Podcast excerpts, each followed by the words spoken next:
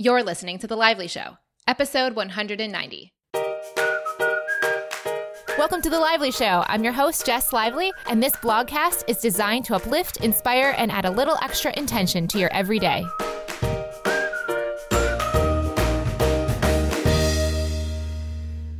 Welcome to the show, guys. Thank you so much, as always, for listening. Today's episode is brought to you by Aptive. Aptive is an app you can get on your phone right now by just going and searching for it.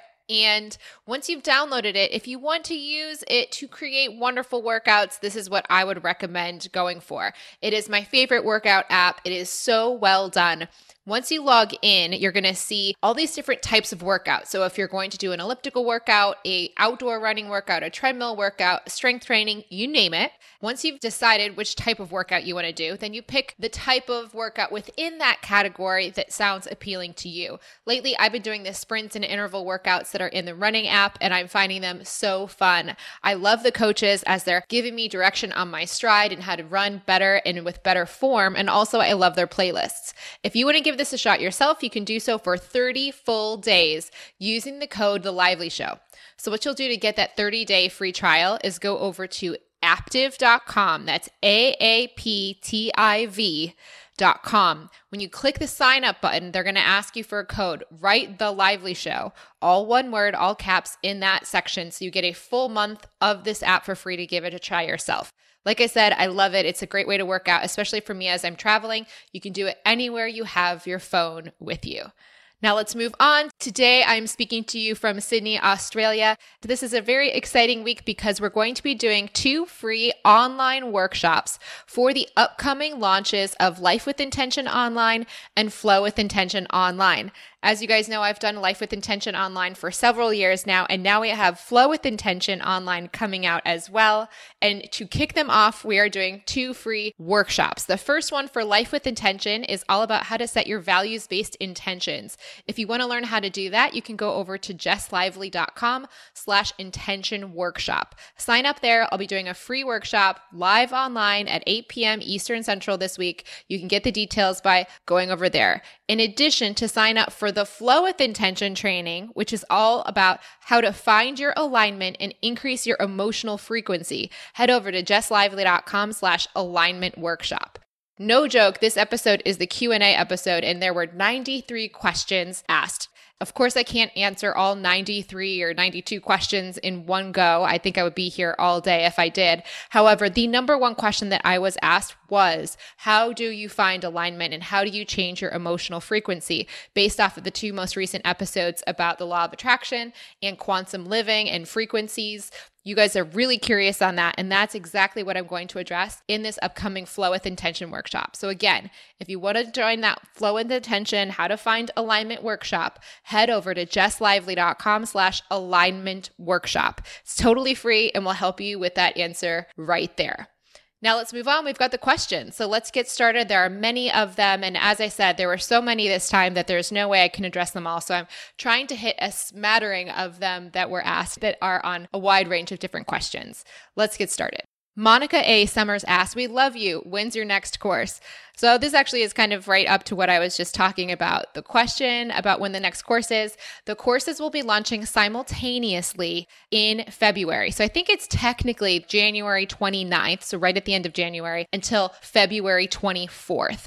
So those are the weeks that the classes will be running. I'll be doing both of them simultaneously. Yes, you can join one or you can join both if you're interested. There'll be more details about that coming up. So if you're interested, registration begins next Monday through Friday, and then class will start, like I said, January 29th. Now we have JMR224 who said, hi Jess, thank you for sharing your light with us all.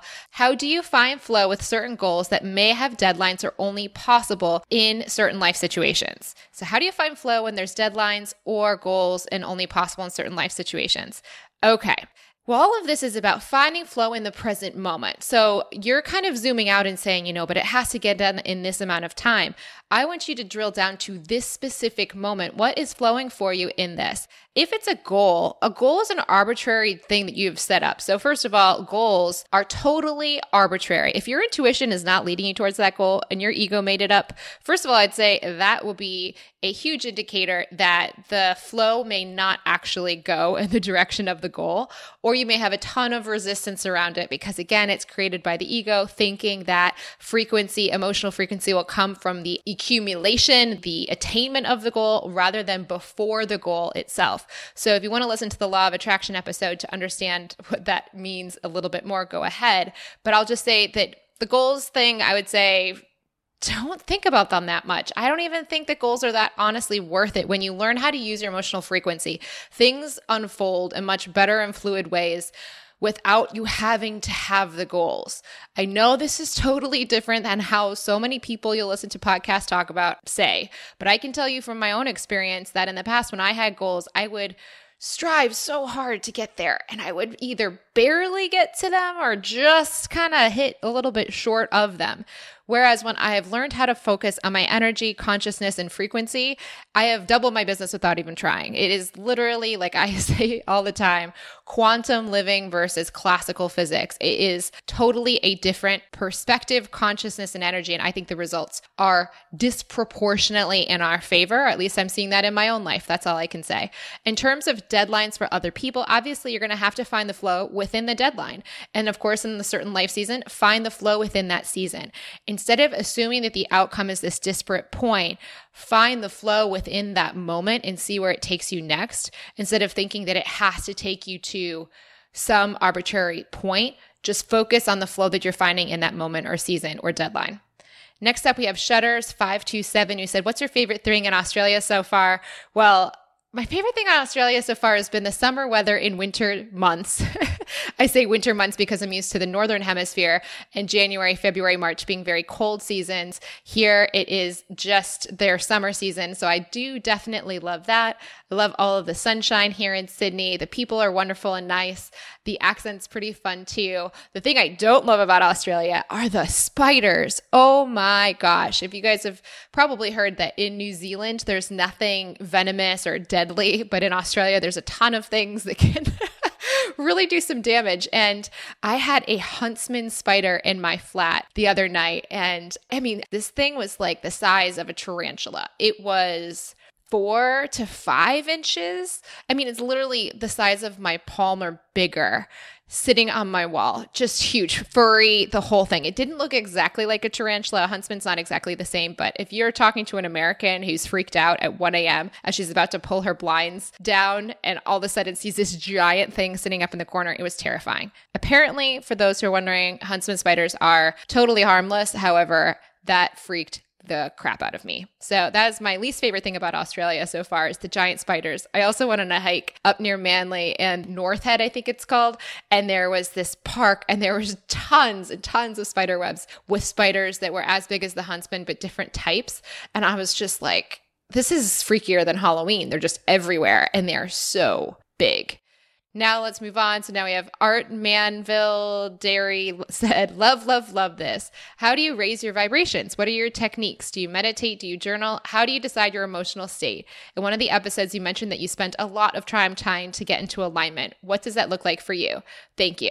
As I mentioned earlier, this is one of many questions that ask this. I will be answering that in the alignment workshop. So if you want to find out more, you can go to jesslively.com/alignment-workshop. Now we have I'm Sarah O'Leary, who said, I'm sure you're going to do this, but I'm excited to learn about your new class, Flow with Intention. I'm interested in taking one of your classes this year and would like to know more about how I should choose one or the other. This is a very good question, and I'm sure many people are going to wonder if they want to join one of the classes, which one to join, Life with Intention or Flow with Intention? So here is the answer to that in a really short format. I like to say that both of them take you down the mountain. So first of all, the problem with a lot of stuff that you learn is that the concept of climbing a mountain is taught. So you kind of think that you have to start at the bottom and work your way to the top. The truth is, the reality is that you start at the top and you work your way down. With Life with Intention, you focus on hiking your way down the mountain. You focus on taking physical action and planning and values to get yourself from the top of the mountain down to where you want to be at the bottom. So that's the approach. It's a more logical approach. It's more classical physics approach. It's more for people that are especially very analytical. STs and the Myers-Briggs, for example, will definitely resonate a lot and be very comfortable with that way of looking at life. Doesn't mean that, you know, Myers-Briggs STs are the incapable or uninterested in flow with intention. It's just going to feel very familiar and in their strength or wheelhouse. Meanwhile, flow with intention is going down the mountain just like life with intention. The only difference is it recognizes that there's a river on the mountain and that if you get in your canoe and stop trying to paddle up the stream, up the mountain, that you're going to get down there very fast. And it's going to follow a lot of amazing principles that will get you there, but it's not going to involve as much planning. It's going to involve much more flow, as I keep talking about. So it's a totally different set of experiences, hiking down a mountain versus canoeing down one. And it's a little more focused on what could be considered woo-woo concepts, law of attraction, consciousness, energy. I look at the quantum physics world as a very similar, if not very same place to this type of work. So that's just a difference. It's going to take different sets of focuses and different paths, but they both will get you down the mountain. So don't worry, one or the other is totally fine. If you want to join both, you will be able to as well. Next up, we have Powered by Peanut Butter, who said, how do you keep from getting intimidated by new experiences? I always end up doubting my abilities or just being uncomfortable with discomfort. This is such an interesting question, and as I've been studying neurology, I'm realizing that the lobes of the brain are an interesting place to start looking to when we're trying to understand our experiences. What I'm starting to sense, and I don't know if this is 100% factual, I'm excited to talk to a neurologist more personally to actually get more clarity on what my hunches are, but here's my hunch. As I'm learning about the lobes of the brain and how people tend to have different tendencies from one to the other, I'm starting to recognize that if you think about what the strengths are of the left brain, which controls the right side of your body, that left brain loves logic and reason and coherence in your day-to-day life. So that part of it, I'm guessing, is really strong within you and is doubting your abilities or being uncomfortable with the discomfort because it wants to keep things in this routine, logical format. Whereas the right side of the brain that controls the left side of your body is more open to decoherence, open to pushing boundaries and possibilities and growth and creativity and all of the expression and emotion and nonverbal things in many cases. Verbalness, I think they found can live on both sides of the brain, but definitely is often found in the left brain. But I think that what you're kind of maybe just coming up to is the fact that that side of your brain that's stronger with those, you know, coherent things and logic and stuff is just stronger. And so the other side of your brain's less getting used because of the fear of the other side. So if you can actually go into it, you're going to start, I think, tapping into and using more of the right brain in this case for yourself. And as you do so, I think you're going to get more and more comfortable accessing that part of yourself in a way that's going to be really positive.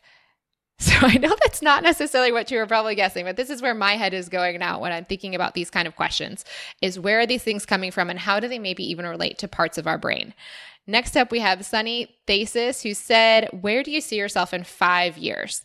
This is interesting. I don't really think about myself in 5 years too much. There are generally things that I thought I would have in 5 years ago that I definitely don't have now, but I am loving where I'm at so much that I cannot even imagine like where I had my vision of before in some ways feels so much smaller than where I've actually become to this point. So I think I'm less and less interested in overthinking where I'll be in 5 years. I can say that I hope that my quality of life and my alignment and my joy is strengthened, deepened, and even more clear and resonant than ever before. That I deeply know I'd like. The details of how that frequency unfolds, I'm sure will be incredible in ways I can't even comprehend right now. So I don't really want to put any details too far into that. But of course, bigger things like I hope that I'll have a family and I hope I'll still be traveling the world and I hope I'll have a partner. Those things I hope for, but I don't really know. And I know that the alignment and the joy that I want to experience and continue experiencing in a deeper and more deliberate way, I do hope continues because whatever happens from that is the stuff that I really want to happen most. Now we have Kay Hill Atlanta who said, I'd love to hear your thoughts on flow and how it relates to personality, particularly the JP on the Myers-Briggs. How is flow different than personality? Could a high P person not be in the flow while a high J person could? Hope this makes sense. Okay, so Myers-Briggs, for those that are brand new to this, you'll probably just want to go learn more about Myers-Briggs. So I can't really explain like the whole thing. That would be an interesting episode though. Maybe I should do that later. But basically, the Myers-Briggs personality typing system has four different elements that have two different types. So there's total of 16 different personality types that are created from these four different letters. And you kind of could either be, for example, the first letter that you're choosing between is an E or an I, extroverted or introverted. And it's a scale, so it doesn't mean that you're always at an E or you're always at an I, or you can move around, so you could become more extroverted or more introverted depending on your life situation or your age or your development. So that's number one. The next part is sensing versus intuitive. So sensing your experience through your physical senses or intuiting through your internal possibilities and brain kind of thing is like a generalization here. I'm just trying to do the high points. So you get this to the JP part. Then the third letter is thinking versus feeling. Are you really a logical person or a really emotional person when you interpret your strengths in the world? It doesn't mean you can't do both. You can have logic and you can have emotion. Everyone does. But someone's going to have a stronger strength potentially on that spectrum of thinking to feeling. And then the last category is judging versus perceiving. Judging would be not like judging being like super negative, judgy person. It means like really organized, really planning focused. I like to think of a type A person as a pretty J type personality. And then Ps tend to be perceiving. They're more flowing, spontaneous, maybe potentially disorganized in some cases. It's especially true, I've heard told in like their personal lives. So they're in their job, they might be very organized because that's what's expected of them. So let's say someone in the army, which is a very J type of structure, a P can obviously function within that J culture and be very organized because that's required of them. But in their personal life, if they weren't in that situation in the army, for example, they may not be quite as structured or be more spontaneous. So when you actually ask this, you say, could a high P person not be in the flow while a high J person could? Yes, obviously flow is totally irrelevant to JP. It's really your choice to experience the world through your consciousness in a way that is in alignment with what your intuition wants for you. So a high P person, though, I will say, might be more open to spontaneity and flow of spontaneous things, where a J person might be more likely to have a preconceived notion of how they want their day to go, and they try to kind of keep going against the flow. So I'd actually say the J personality type might have a harder time potentially than a P, but that doesn't mean that both people don't have access to these within themselves. And more, like I said a little bit earlier about these lobes of the brain, I'm starting to think a lot of this stuff is really tied to the strengths of our cerebral hemispheres and which one that we're more natural and adept at using, or how much crossover between each lobe of the brain we're using on a day-to-day basis. So that'll be an episode for a future thing though. Let's just save that and put a pin in it, but hopefully that makes sense. And we actually have another Myers-Briggs question right after this, so I'll explain a little bit about myself because this is what the question asks. The bibliotherapy said, that's a great name, by the way. You mentioned that your Myers-Briggs type has changed recently. I'm interested to know what it was and is and your thoughts on that. Thanks for sharing. So it's kind of interesting. My Myers-Briggs used to be, for my whole life, was an ENFJ. So I was extroverted, intuitive. No surprise there on the intuition, right, guys? Then feeling, judging. So I was an organized, outgoing person. Not that you can't be outgoing as an I, that's not the point, but I was like a very much drew my energy from being around people. I'm very intuitive and I have the feelings or very emotions are very big on my way of processing the world, and the J was organized and I was kind of more type A. But now, since I've been on this trip, I'm an ENFP. The way I even discovered that I had switched on this one, and I'm now an ENFP, came from someone on Twitter who asked me this question. And as I wrote down ENFJ to them, I could just tell. As I was writing, I was like, that J, I almost wanted to say to her, it's not true. Like, I don't really feel like that's as true anymore for me or something like that, but I didn't. And then the person wrote back to me, you know, that really makes a lot of sense. I'm just a little surprised by the J part. I thought you would have been a P. And then as she said that, I was like, oh my gosh, me too. I totally thought I was a P. So then I decided to take the test again just to see what I was. And it turned out I was 75% P when I took the test a few weeks ago. So even as I read the descriptions of ENFJs and ENFPs now, the way that I would describe how I am now is definitely ENFP, not ENFJ. So why did it switch? This is interesting. There's a few different theories here, so I don't know which one's accurately right, but I can tell you that sometimes they say that you can switch over if you're in a certain life situation, like a job or a relationship or a certain situation in your life that really amplifies one area. So for example, I said earlier, you could be someone that could be a P in the Army. And when you're in the Army, you're acting in a very structured way. So maybe you are testing as a J in that season of your life. But when you change that season of your life, you may go back to being a P in the future.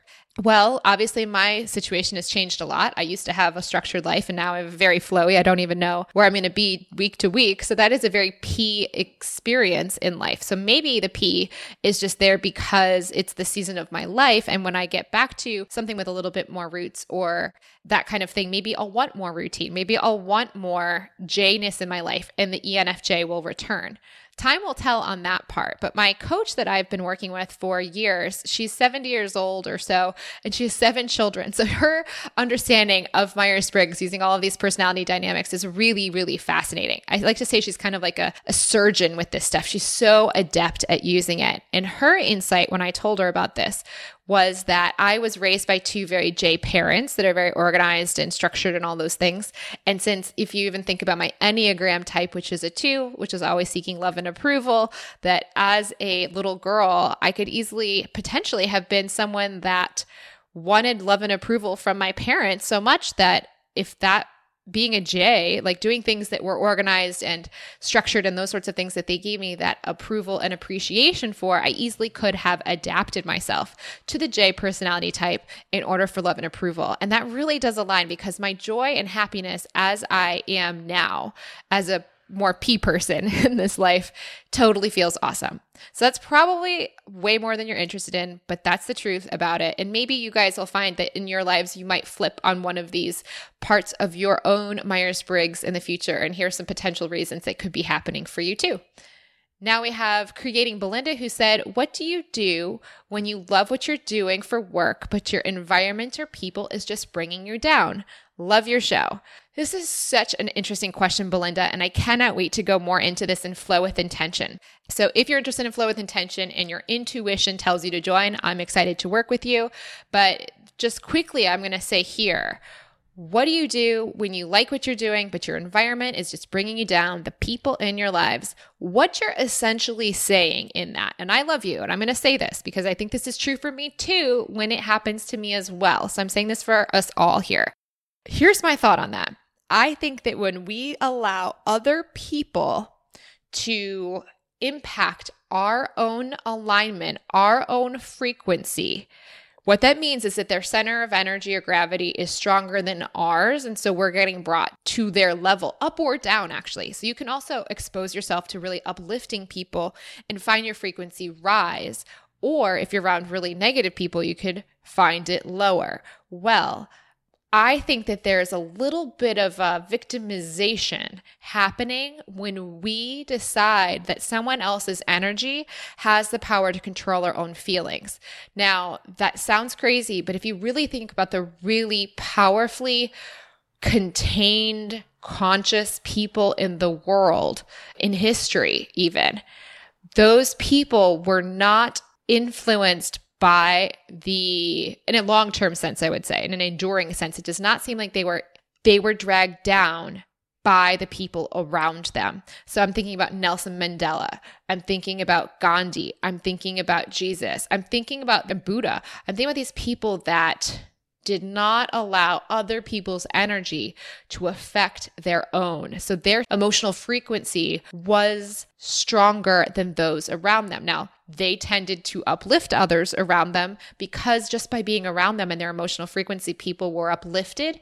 But they were around people often that would probably try to bring them down. It would be really easy to see how that could happen. So with your own experience, try recognizing that you're in control of your frequency and you're also in control of your actions. So when you need to, as often as you can, find a way to find your alignment and then go back into the work situation or remove yourself when needed. At lunch, before you go to work, at the end of work, in mini breaks during work, whatever you can do to go recenter yourself and recognize that you are selecting that energy. I think there's a lot of energy out there, a lot of people thinking, I'm really empathic, I'm really pick up on people's energy. That's fine and wonderful, but you don't necessarily want to go down to people's levels because that's just you getting down to the level of a problem rather than helping them reach a level of solution. So finding a way to set and choose your own set point emotionally, I think is, like, as you guys know, my number one thing I spend most of my time focusing on in my life right now. And I think it's been amazing to see the results in my own life, but also to see how me focusing on this is helping you guys too, because you guys are in many cases often resonating with my energy and it's helping to bring you up in many cases. Maybe it's bringing other people down. And in that case, I hope they stop listening because that's not a good thing for their own lives.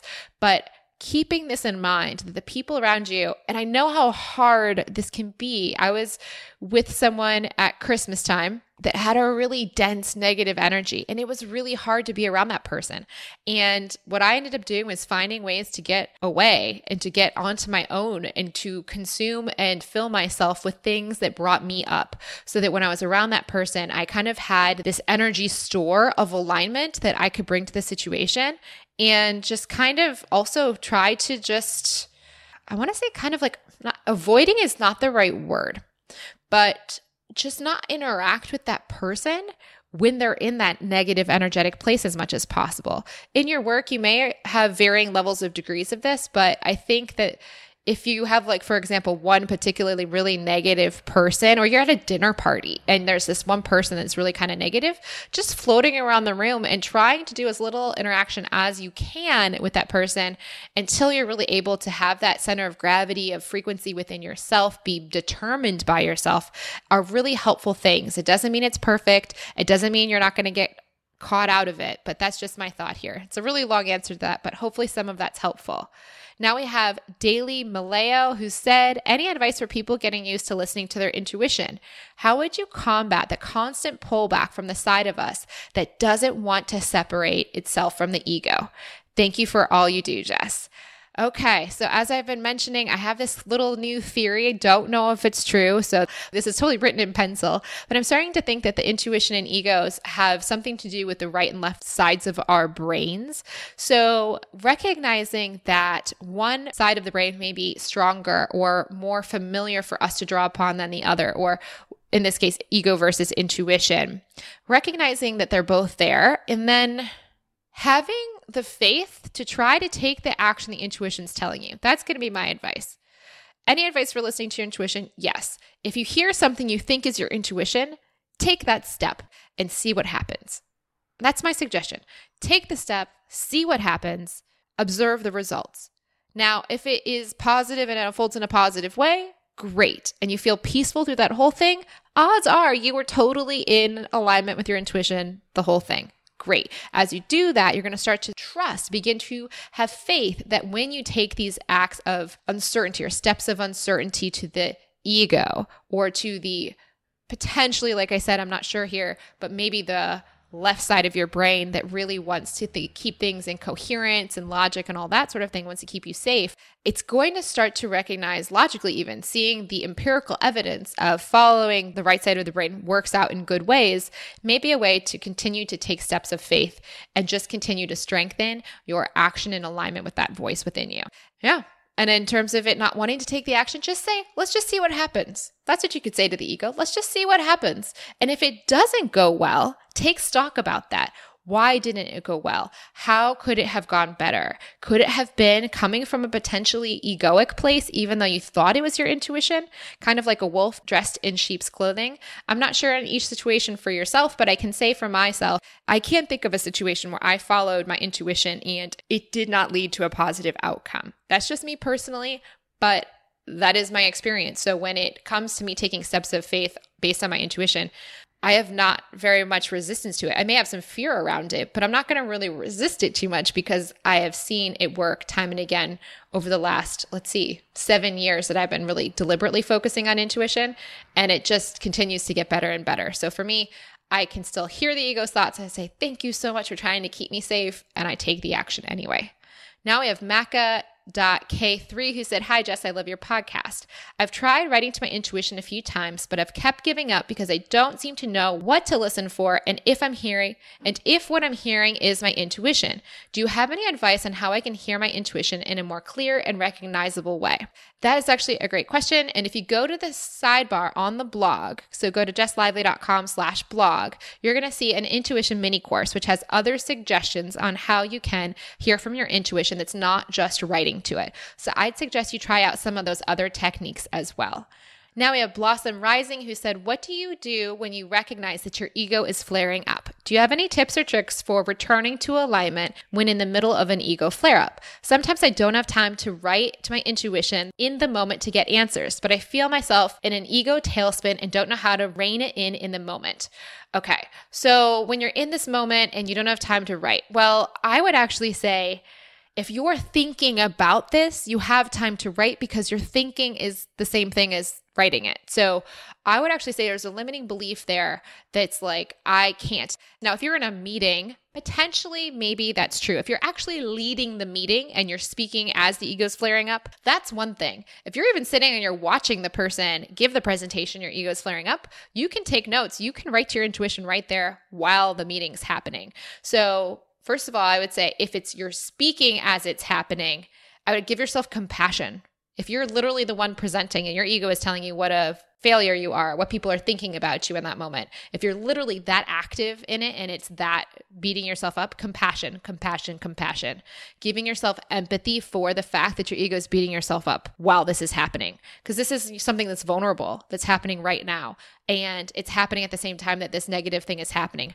Compassion for that is what I would say. But if you're in any other situation where you are not actually interfacing or giving material out at that moment, you are able to write this down. I often will do what I call texting with the universe or texting with intuition, where I have definitely been in a tailspin I'm thinking about Portugal, especially last summer. And I was all torn up about this guy and the situation that was unfolding. And I don't want to get into the details of it, but I'll just say that I was in this ego tailspin. I stood walking around shopping with a friend in H&M specifically, writing on the little notes app on my phone to my intuition about the situation. Because I was thinking about it anyway, so it wasn't going to go away. So I might as well get the thoughts out and hear the responses and be able to go look back at them. So definitely if you're in any situation other than presenting a project in the middle of your meeting, try to write it down. You don't have to sit there in the middle of, a mountaintop alone. You can do this while you're wandering around H&M freaking out like I did. Try it obviously in those calmer moments so that it's easier and more familiar for you to do when you're in H&M standing around. But you can literally do this in your car, anywhere you can write something down. Like I said, even on your phone. Try writing it down because when you get the thoughts out, you can see them. And I just find it's just the easiest way to hear the intuition's perspective. It's not that you can't find it in another way, but really when you're freaking out, the ego's at the level of the problem. Your intuition's always at the level of the peaceful, positive perspective on that situation. And for me, the easiest way to make that jump in consciousness, for me to focus from the level of consciousness of the ego to the level of consciousness of the intuition, is just for me writing it down. That's just my number one thing, and I don't really know how else to tell you to do it in a more effective way than that, because for me right now, that is the most effective way I have to share. Now we have Steph Pellet who said, what do you think is the connection between flow and the intuition? I'm asking because sometimes the universe flows opportunities or events to me that doesn't really match up with what my intuition has to say. What are your thoughts? This is really interesting, and I would say that it's okay. It doesn't mean that my inbox is only filled with things that I want to say yes to.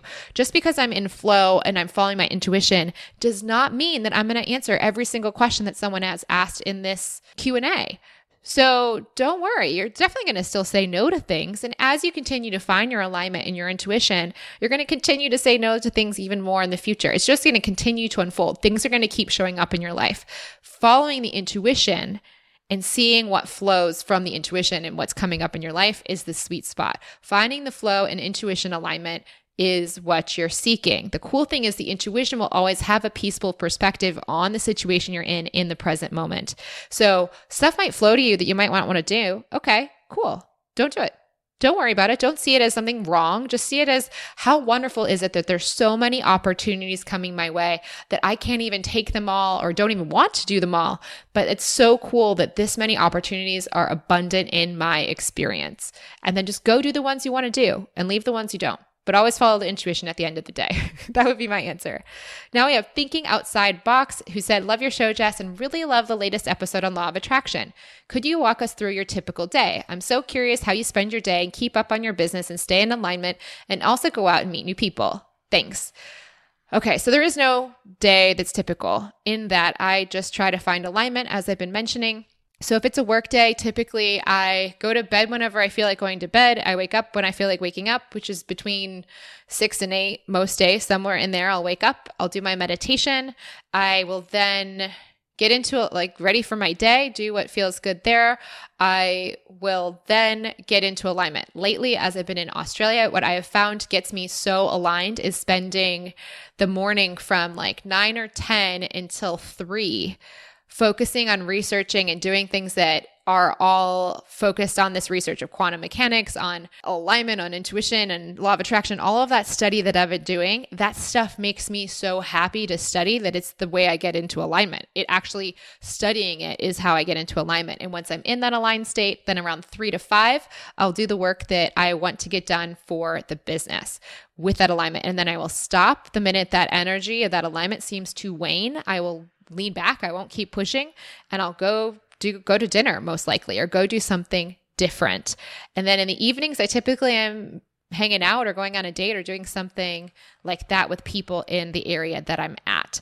That's not always happening. Sometimes I'll also stay home and do something inside by myself, or maybe go on a walk or go on a run or something.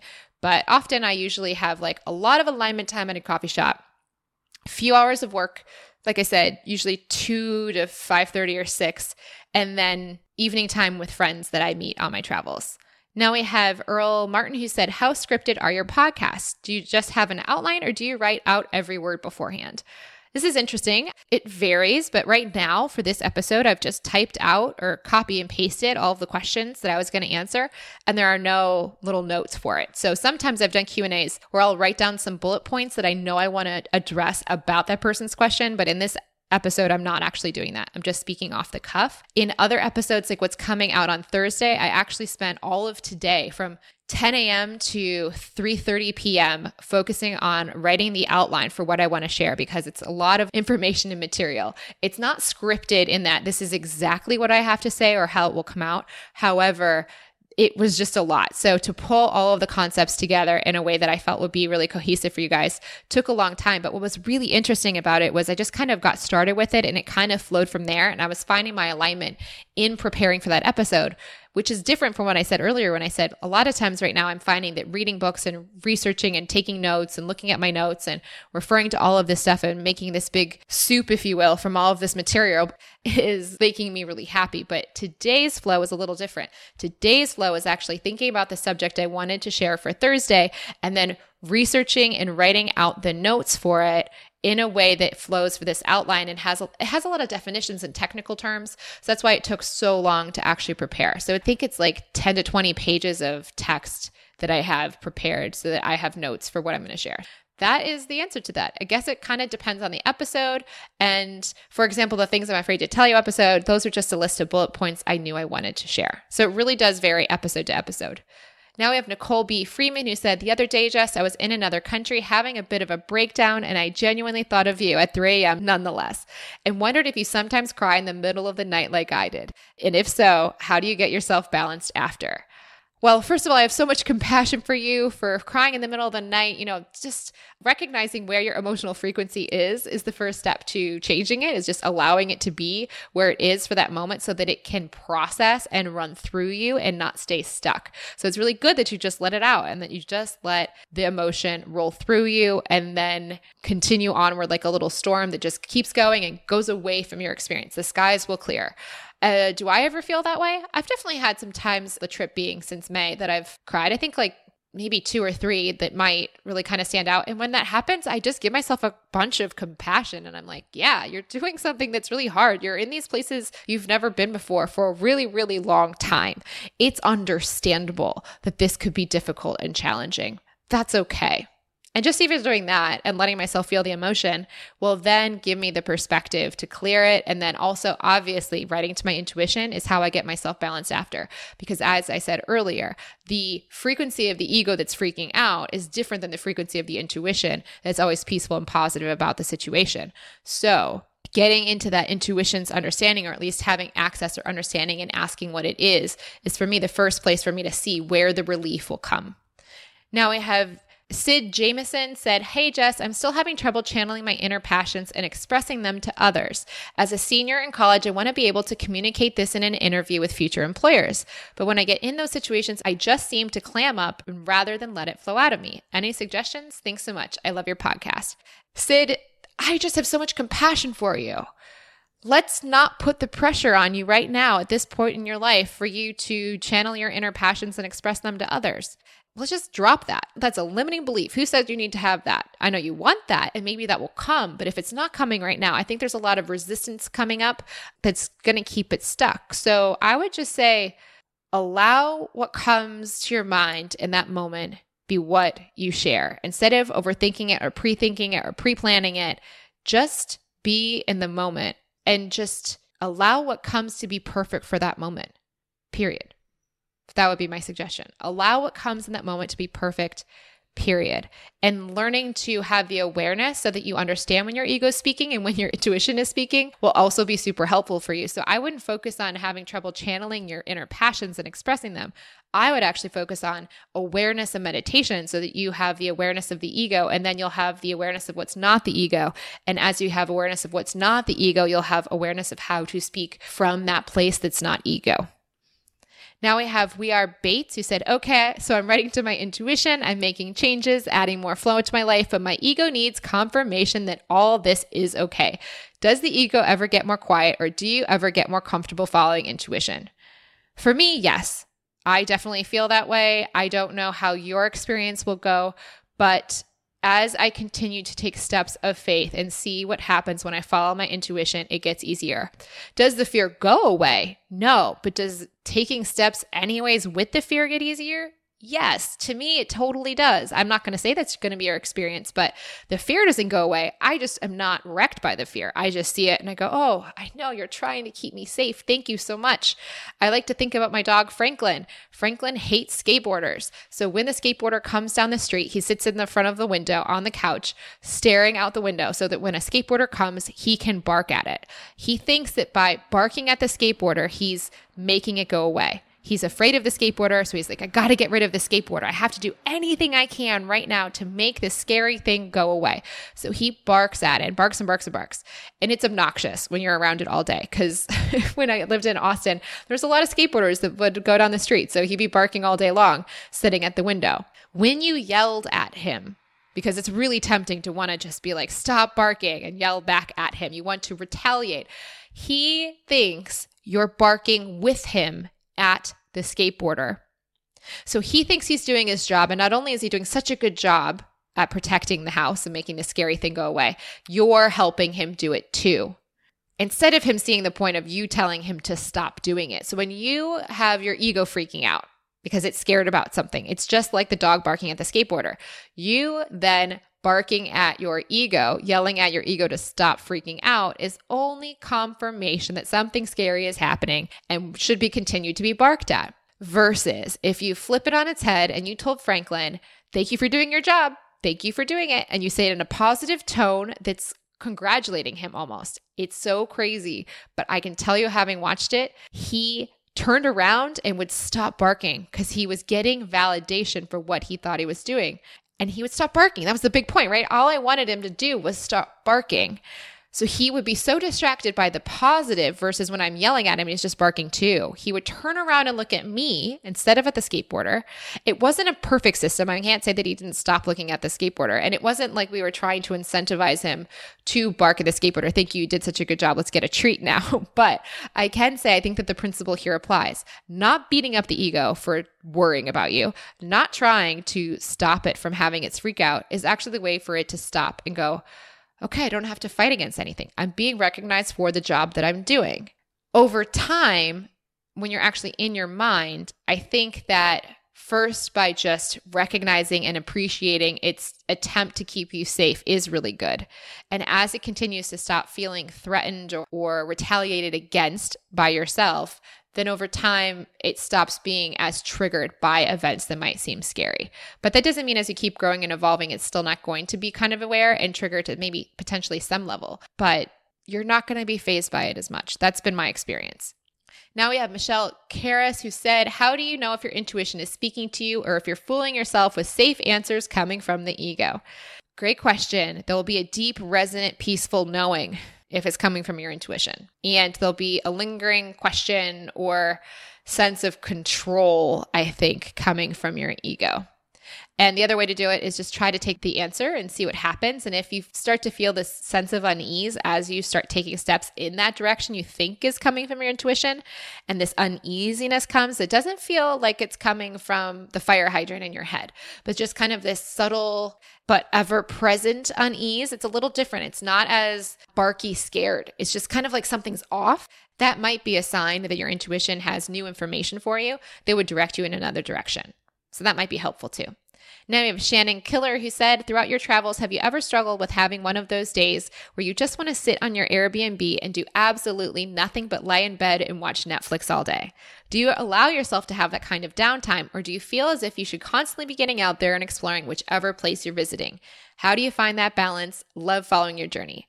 This is a great question, and I can say that I have a very, very vivid memory of a day in Florence in July, I think it was, where I did exactly that. I wanted to see nothing foreign. I had gone for longer than I'd ever been traveling to that point thus far, and I was in Europe, so I was in Italy where the language and the culture and the scenery is stunning, but all very different from my old life. So it just kind of got to this visual and multi-sensory overwhelm. And all I wanted to do was sit in an Airbnb with white walls and look at nothing but a movie. And that's what I did.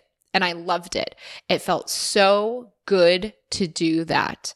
That flowed for me to do that day. So I definitely think it happens if you're traveling for a really extended period of time. I know that sounds crazy for people if you've only done maybe a 5, 10, 12, 2-week, 3-week, like experience. But if you do really extended travel and you're really putting yourself in different foreign situations, I think that over a long time, it definitely can get to a point where you're in sensory overload and you just want to go do something that feels very internal or very safe. And that's totally fine. Honor that. It felt so good to do so. And the next day I felt ready to go out and speak Italian and go meet people and go to the grocery store and try to find the groceries I wanted to get and that sort of thing. So definitely happens, or it's definitely happened to me. It happens to me less so if I'm in English speaking, rather similar to America experiences. That doesn't really faze me as much because I'm basically a lot of times living my life very similarly. But when you're doing a lot of different experiences, it can get overwhelming. Now we have Jamo's Travels who said, hey Jess, I would love to hear about your travel plans in Australia. How do you plan where you want to go and for how long? Well, there's two questions here. How do you plan for where you want to go and for how long? That happens week to week. I kind of wait until there's kind of a tipping point in my gut that makes me ready to feel like taking the next step, which might be just booking another Airbnb or booking a flight. And in terms of plans in Australia, I've made the intention when I was in Cape Town to kind of slow down the pace of my travels a bit. I, for a long time, hadn't really stayed anywhere longer than 2 weeks at a time and was craving a little bit more stability. And so that's basically been my approach to Australia. I've decided I'm not trying to see every single part of Australia right now. I'm just trying to actually stay and really get to know people and places a bit more. So this month is really going to turn out to be, I think it's going to be all Sydney. And then next month, I think in February, will be Melbourne. And I'm not saying that flow won't take me outside of those cities to other places, but right now that's kind of my general feeling on it. It seems to flow and feel really good to do those two things. Doesn't mean I can't come back to Australia after the Philippines in March if I want to and go to other places, or that I wouldn't come back to Australia later this year or in future times. But right now it feels really good to just stay in one place, go to the same coffee shop, know the restaurant, know the people, know the food I want to order, and have some version of routine in my life. Now we have Emma Ruth Rice asks, "Hi Jess, I'm a small business owner too in the upcoming tax season. I'm curious if you're able to deduct all of the travel and expenses from your taxes. Thank you." I'm able to deduct the things that are business expenses, and I'm not able to deduct the things that aren't. So that's the pretty straightforward answer to that. Now I have What Vic Likes, who said, "I haven't heard anything mentioned lately, so I'm guessing the book on work and worth is put on hold. Any plans to continue on it or publish?" This is a great question. So I actually did all this research on studying the self-worth and work issue, taught a class on it, and was going to create a book on it. Once I figured out that subject for myself and taught it to others, I was less interested in spending the, 6, 8, 12 months to actually write about it, because once it wasn't an issue in my life, I didn't want to spend that much time devoted to that subject. I'm much more interested in a wider context of energy consciousness and flow now. So flow basically took me away from making that a book. Instead, I've taken and turned that into a class. So the research and all of the findings are still there and useful for people. I do plan, I think, if it flows, to do another class on work and worth this year at some point, and eventually have it as an evergreen product that you can sign up and participate in whenever you want. So you don't have to wait for me to offer it again, because it's not necessarily something that I have to do live for people to get the benefit from that research and findings. So no plan to do a book on it, just not as interested in that subject as much as this other stuff that has come up through flow and intuition and so forth. So will not be a book, but will be a class probably done live again at some point this year, and then later will be available all the time. Next up, we have Valerie Boyle, who said, "Okay, super practical question here. At this point, you must be an Airbnb pro. Any tips or tricks for finding a great Airbnb? Could you share some of your favorites? Love your show." This is a great question. I've been having fun sharing pictures of my Airbnbs more recently as I've come out about the Things I'm Afraid to Tell You episode and said, yes, guys, I am not doing this on a budget. I'm not trying to do this in the cheapest way possible. So when it comes to Airbnb, I'm looking for places that feel like places I would want to honestly live in if I was living in that city. And as long as I feel comfortable and feel aligned in terms of price point. That's truly based on feel. It depends on the city and what the going rates are for that place and what the going nightly rates are. It will fluctuate. So if it's in a less expensive area, my budget will go down. If it's in a higher, more expensive area like Sydney or London, it goes up. And I pick places that feel like places I would want to be. That's because I'm not doing this on a quote unquote budget or trying to do this in anything other than flow. And it works out great for me. So that's my real answer. Does not mean I have a tip or trick for you other than get into alignment when you go on to Airbnb, so that when you do, I believe you'll be more likely to find things that will align with your state in that positive place. I've definitely booked Airbnbs from a lower frequency when I was not in as good of a mood. And it's so crazy because I've had those few flats that have happened like that where I think it looks okay at the time, but I'm emotionally not in a great place. And once I get to that flat, I'm actually really disappointed by the experience. It's insane, but totally has proven to be true. So my biggest tip or trick is so crazy, but it's to get into a really good place before you get into Airbnb in the first place. And I think you're more likely to be attracted to an Airbnb that you really genuinely will love. I also find the reviews very helpful. So I usually stick to 4 or 5-star places exclusively. And I always pay attention to the notes about that location. So when people say perfect location, or this is a great value, or I loved working with this host, those are all things that help me feel really good about the area or the Airbnb that I'm staying in. And ultimately the pictures really do help me define whether or not it feels like a place I want to stay. So that's my answer to that question. Last but not least, we have Stephanie, who asked, I've heard you mention Oprah's influence in your life a few times. Can you talk more about that? I've just finished listening to the WBEZ podcast called Making Oprah, which you might enjoy listening to. So she's on my mind. I am also seeing the parallels of her journey and honing her purpose on her show and you on yours. Thanks, Stephanie. And it's so funny. Someone mentioned Making Oprah podcast. So I've actually been listening to it this week. So I do totally know what you're talking about in terms of the podcast. And I can say, yes, yes, yes.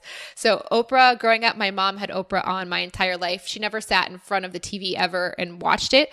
Like a normal person would just sit in front of a TV. She just had it on in the background. So it was on in the background of my life as my mom was going about whatever she was doing during her day. That TV was on Oprah's show all the time. So I grew up since 1984 listening to Oprah and had a huge influence on my life. Even when I was my previous ENFJ personality type, that's Oprah's personality type. So it totally be like, I see the world very similarly to how Oprah views the world and experiences it. Our strengths are similar. So when I decided I wanted to help people and do the work I do, she's literally the reason that I'm doing what I do. Obviously, I do it in my own way and I've had my own set of experiences, but she definitely was the inspiration for the impact I was trying to make in the world. And I deeply believe that. What's interesting, as you mentioned, is this podcast, if you listen to it, the host does a great job explaining the different phases of the Oprah show and the different focuses that Oprah had at different seasons of the show. And I can tell you that, yeah, it is kind of interesting to see the parallels because I wasn't as focused on evolving my show in this way. When I started it, I didn't know any better than where I started it. But you can definitely sense there are many different seasons and feels to my show. And I'm getting to consciousness and energy, which is ultimately where Oprah got to.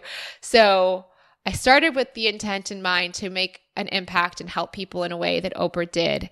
And it's funny that my story and journey is actually seeming to, in some ways, parallel it too, without that being a deliberate part of it. It just seems to be unfolding similarly. Very interesting. And I don't know what more to say, but yeah, I did really enjoy that podcast. And there you have it, guys. That's my answers to your questions. If you want to find me on Instagram, Snapchat, or Twitter, you can find me at Jess C as in Creative Lively. And for show notes for today's episode, head over to JessLively.com/January 2017 questions. Before I share where I'm headed to next, I'd like to take a bit to talk about today's sponsor, FreshBooks.com. As someone earlier mentioned in a question, tax season is upon us and it's happening. Whether we like it or not, it's going to be happening right now. If you are not liking your bookkeeping and you are looking at your system and you are not enjoying it, please check out FreshBooks and give it a try for 30 days for free by using the code LIVELY. Or actually, you don't even have to use the code. Just go to freshbooks.com/lively. You're going to get a free 30-day trial to start this January. Get your system off to a good start and enjoy your bookkeeping. I love it. It's so wonderful. I get to have my teammates use it as they need to. I have my accountant and my bookkeeper have access to it as well. And they all have access to the parts of it that I want them to have access to. So you really get to customize this for all the team members that you have. It's a fantastic system. It works like what I believe is kind of like the Facebook for bookkeeping, which is literally as much as I actually ever want to think about bookkeeping. I want to keep it as simple as possible. FreshBooks does that for me, and it could do that for you too. Please give it a try and see if you like it as much as I do. Again, you can get that free 30-day trial at freshbooks.com/lively. And now for where I'm headed to next. As I said, I am probably going to stay here in Sydney a little longer. So we'll see. I mean, who knows? I've heard that the Blue Mountains are great. Don't have any plans at the moment to go up to them, but that could be something fun. And in the meantime, I'm just staying in Potts Point here near the Elizabeth Bay and just enjoying what is a lovely, lovely, although a kind of hot and humid summer season here in Sydney. Until Thursday, may something wonderful happen to you today.